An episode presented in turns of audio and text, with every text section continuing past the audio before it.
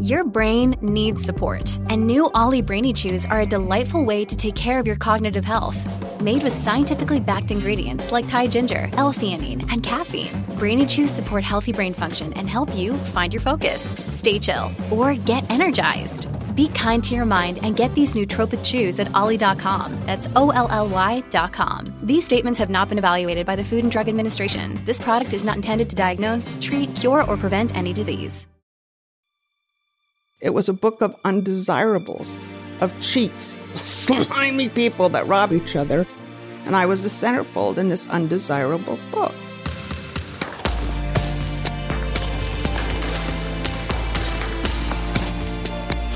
Welcome to Benched, the podcast that brings you the inspiring, harrowing, and sometimes absurd stories that are just sitting on the sidelines of sports.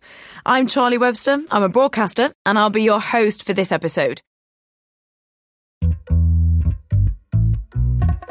Today, we're talking to a woman who broke through the glass ceiling of a world that, from the outside, appears glamorous and exciting, but from the inside is just an old boys' club like any other the world of professional gambling. Cat Hulbert has been called the best female gambler on earth, and during her decades long career, she played at the highest level of both blackjack and poker in casinos around the world. Today, retired from the professional game, she tells us the story of how she worked her way up to the top and what she makes of her life's work looking back. I was 21 when I got into my Honda, drove cross country, ran into the biggest snowstorm that Ohio has ever experienced, got laid up in a hotel with a Lay's truck driver. That was fun. I got laid like, and he said, "Oh, you're going to Las Vegas?" He goes, "You don't have the legs to be a cocktail waitress." And I was thinking, why would you assume that? And you're right, I don't have the legs to be a cocktail waitress, but I'm very pretty.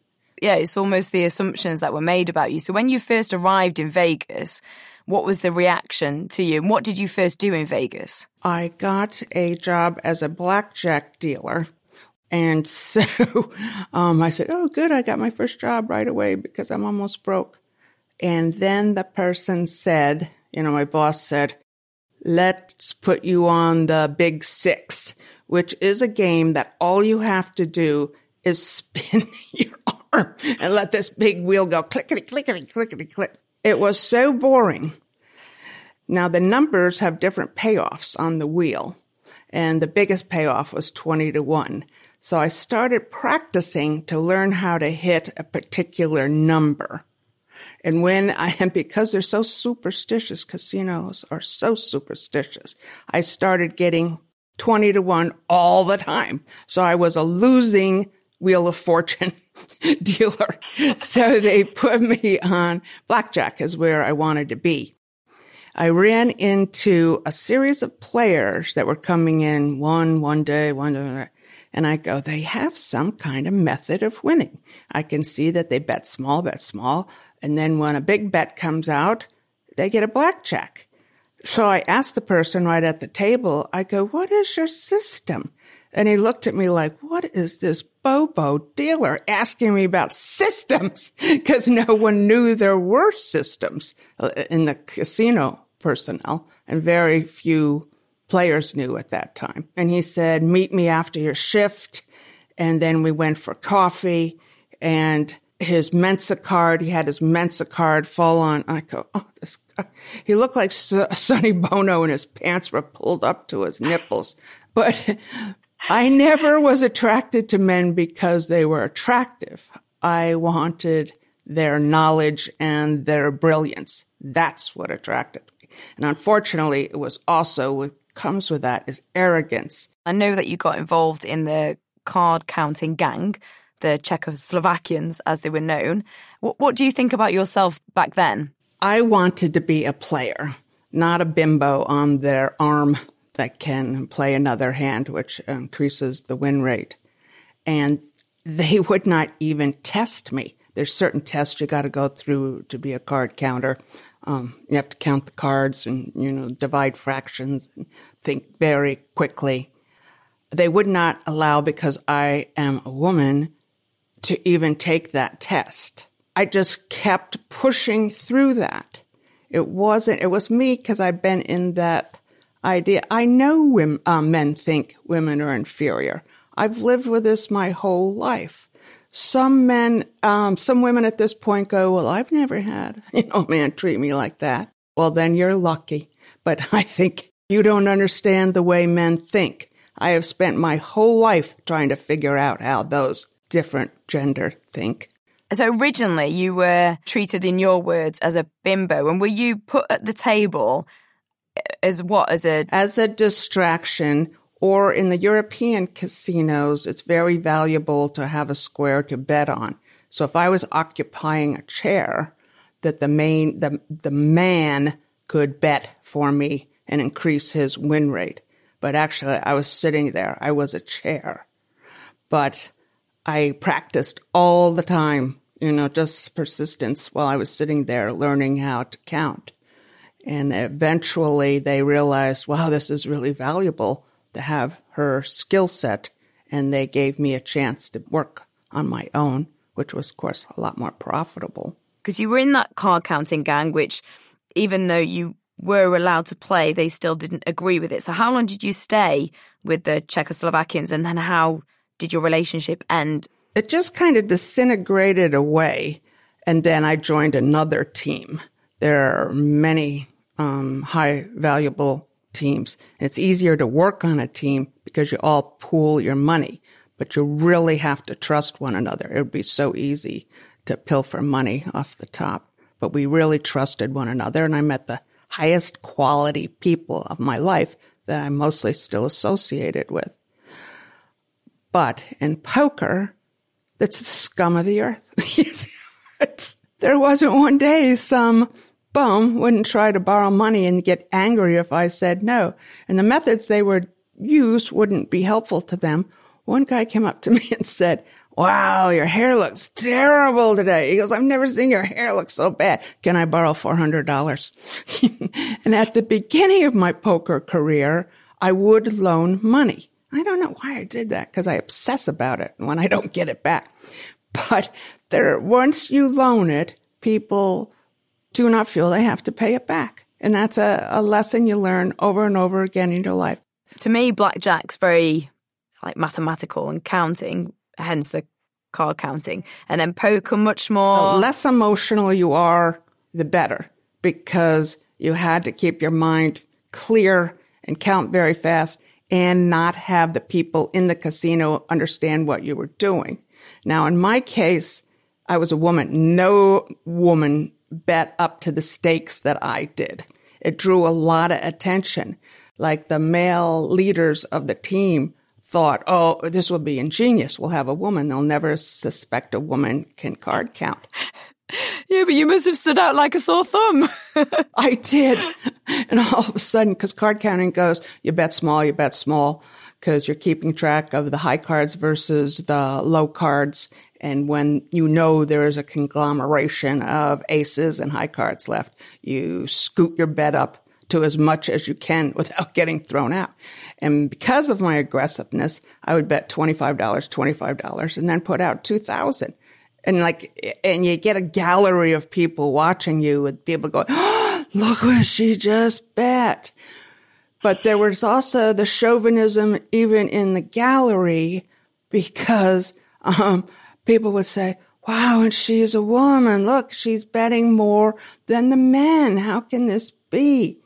And the chauvinism at the table, I had one man suggest I was, um, spending my children's milk money I, I was standing behind a table without actually betting, watching the cards, because I was just going to come in the middle of the shoe and bet.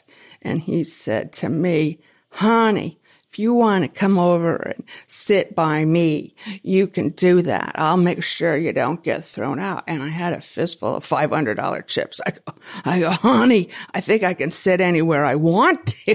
Did you ever get thrown out then? I got thrown out all the time. For what? For trespassing. Once they know you have an advantage over the casino, they can trespass you out of the casino. And one of, uh, I'm at the Hilton Casino and I'm betting small. And then all of a sudden, the pit boss and a security guard come over, point at me and said, deal past that girl. So they, the security guards picked me up under the arms and took me over to the craps table and stuck my head in the craps table. Said, you want to play craps, little girl? You can play craps. And we went through the, you know, roulette, stick my head in the roulette wheel. Oh, I did not know what was going to happen to this place. They dragged me physically to the front of the casino and shoved me out the door. So it was stumble, stumble, fall down. How old were you then, Cat? 26. So you were still so young for somebody to do that to you. I was young. What was your reaction? Fierceness. Like, I will get you. I will get you. and your little dog too. I decided to come back into the casino as a man. And I went to a theatrical um, place where they set me up with a beard and showed me how to use my hands and me how to walk in a male costume. And well, then I went right back into the Hilton dressed as a man. I got spotted immediately. All my efforts just fell flat. They go, we know who you are. And I go, this is going to be so embarrassing to get arrested as a man, you know, go into the police station and have them realize, well, are you a transvestite? You know, exactly what are you doing here? I think it gives off in your hands. Your hands, there's no way to make hands look um, really masculine. Look more manly. yeah. And was that then almost what led to going? Because I know that then you went onto slot machines before you went to poker. So was it the fact that you were almost blacklisted. I was blacklisted. They have a book called the Griffin Detective Agency book. It was a book of undesirables, of cheats, slimy people that rob each other. And I was the centerfold in that book. I was certain of it because when I went to Macau. Oh, yeah, I've been to Macau. Macau was very interesting because the culture is so different. But the owner called me in after a few weeks and said, You're not allowed to play at Caesar's Palace, so why would you think you're allowed to play here? Did it not ever get on top of you mentally? The fact that everybody was almost against you? No. I got arrested numerous times for trespassing and uh, taken to a holding cell and, you know, meeting some new friends there. So it's a tough environment, and women don't seek out being arrested and backroomed back room is where the security take you and just like put you in a room that's really stark and there's a chair with handcuffs on it and they grill you and interrogate you and try to get you to admit doing something that they perceive is unethical or illegal, but all you're doing is using your mind. Yeah, because it's not illegal, is it, to count cards? No, it's not illegal. It's not illegal. But they feel anyone that says adapted a method to beat the casino is an undesirable.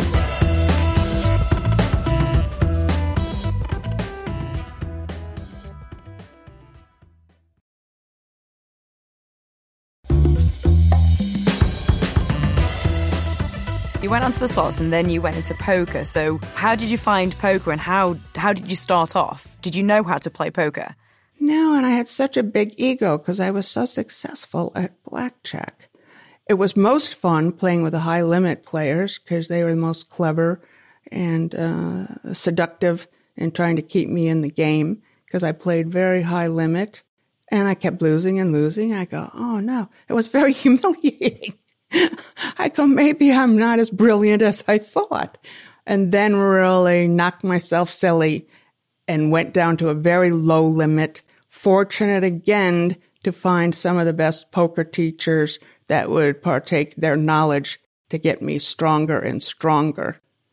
But because blackjack was just a mechanical intelligence game, poker has an emotional quality that almost occupies 50, 60% of the game, keeping your emotions under control. And because I'm bipolar, I've always fought with that, keeping my emotions under control and not getting in fights. I get in a lot of fights. Um, my success, major money making success, came from playing against Middle Eastern men. Um, they had such a problem with me because I have a big vocabulary but they believed at that time that women do not even play games. Backgammon was their mm. big game. and, and women weren't even allowed to go into a backgammon parlor. So now you have a woman at the table, almost the only woman in the poker room, who is reacting to you aggressively. You know, you bet, I raise. He re raises, he could possibly have nothing, and he usually did. and I would re raise. And it was so emasculating. It was so infuriating to them that they could not fold. So that all I had to do is really have a good hand and just call it down, take the money, and they then they would go emotionally on tilt. I don't know if the explanation on tilt is kind of self-explanatory. Yeah, because I suppose in you need to be emotionally stable in that situation, right? I presume being emotional is a disadvantage. It's amazing that uh, I was able to be so successful because I'm very emotional. So, how on earth did you control that in poker? How did your bipolar diagnosis hinder you? I think why people that are very smart and have a bankroll and everything turn into losers is because you can't take the losing. I can take a lot of emotional, mental pain and you, you can go as the best player in the game for a long, long time and just lose every day. And it just deteriorates your spirit. I would just go back in and try again. So I guess, and then I realized I'm never going to win at this game if I don't control my emotions. I would occasionally get into an argument. The worst one I ever got into is people, I love my animals pretty much more than any human. I had two Akitas and they were in their end of stage life. And people would ask me, other animal loving people, how are the Akitas doing? One day someone asked me, and another player goes, I wish those effing dogs would die. I would eat them in a stew that night just to hear people stop talking about your dogs. I went right across the table. Across the poker table? Across the poker table with chips in the middle of the pot. So God knows what happened to them and started to strangle this person that believes dogs can be eaten and that it's okay. Now you can get barred from a casino. You can get barred at different levels. You can get barred for a week, a month, two months. And I was thinking, well, I've just tried to strangle somebody. I'm going to get barred for a long time. but the person that got barred was the person that made that remark to me because the manager of the casino was a woman and an animal lover. And it was just easy. Nobody was going to contradict her. Throw the guy out. That was the biggest confrontation I had. It's interesting you're saying that because poker, I presume, is a lot about about judgment and about calling a bluff or catching a bluff, I think it is in your terms. And also evaluating other people's weaknesses. How how did you find that? Um, later in my life, I go, wow, what a way to make a living. You sit down and you immediately say about each person at the table, what are their weaknesses? If you need to use this in combat, you will know right off the bat what they are, what somebody is uh, vain about. And you just, if somebody has short money, you kind of catalog it in your mind. And later in life, I go, that is not a very nice thing to do to other people. And a lot of people I started to evaluate, they're just not very nice people. It, it became down, I get worn down from people whining and complaining. And in that point of my life, I found it very interesting, although women were um, selected as the weaker sex. Men whined and complained all the time in an irrational way. You know, oh, I, I lost a hand. I had aces. Big deal. You're 40% to lose aces. You know? So Women were also, the women of my day were also very tough minded. And then as time progressed and poker exploded on the television scene, it was very dispiriting to find women start to act like men with a lot of whining and complaining. And I was going, oh, this, is, this really is bad. In my lifetime, I feel like I was early feminist before the word was even established because I fought to break into an area that was all male dominated. The era's changed a lot from when you played blackjack in the 70s and poker in the 90s, but it's also changed in a technology space. Did you play online poker for a while after poker and how how did that affect things for you? I was a very bad online player. I liked because they you were completely anonymous. You could act in ways you would never act in the casino, and you had a chat box, so I could quickly write very clever things. And I became obsessed with doing that, and I became obsessed with playing multiple games at the same time because that's a higher adrenaline rush. I would play higher and higher to get a bigger rush. I would play all the time. I get up in the morning, sit down at the computer. I'd find myself, it'd be 3 a.m. I still I need a few hours of sleep. People would come to the house, get away from the house. You know, they'd want to do an intervention. All you're doing is playing online poker. I go, it's my life. So it was very destructive. Would you say you became addicted? Do you think there's a fine line between the gambling you were doing and then the passion you had? You know, if I went back and turned on the computer and downloaded a, a game, I'd be addicted all over again. It's just like cigarette smoking. It was so addicted.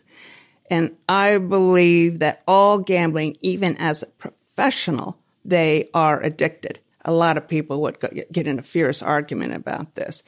So was it hard to leave behind then? Oh, yes. It's really hard. Just you talking about it, it's like, oh, God, as soon as you hang up, I got to go play. really? Does it make you feel like that? Does it make you want to go back into it? Yeah. I'd say that it's like uh, people that are cocaine addicted and they watch those anti cocaine commercials on TV and they use the razor blade to cut up the coke they're, what the commercial is accomplishing is people start thinking in their mind, oh my God, I remember the days I'd like to do that. And so the commercial is anti the purpose. So you just talking about it makes me kind of go, oh, I'd better go shopping instead. Use another addiction. Do you have any regrets then? Because you've been such a, I don't know, such an incredible role model in a sense for women penetrating a male dominated world like that. But then I can hear there's that negatives, like you said, around the addiction? Since I've had metastasized cancer, I've done a lot of thinking. And when I was told you have three months to live, I really go, well, at least my life is substantial and I have no regrets. I have one regret is that I didn't learn how to ski because the first time I went downhill, I didn't know how to turn and fell on some ice and broke my leg, you know, immediately. And I think skiing would have been very euphoric for me because I love being in the woods. That's my only regret. It sounds like you like adrenaline as well. I do. Oh, yeah, I do.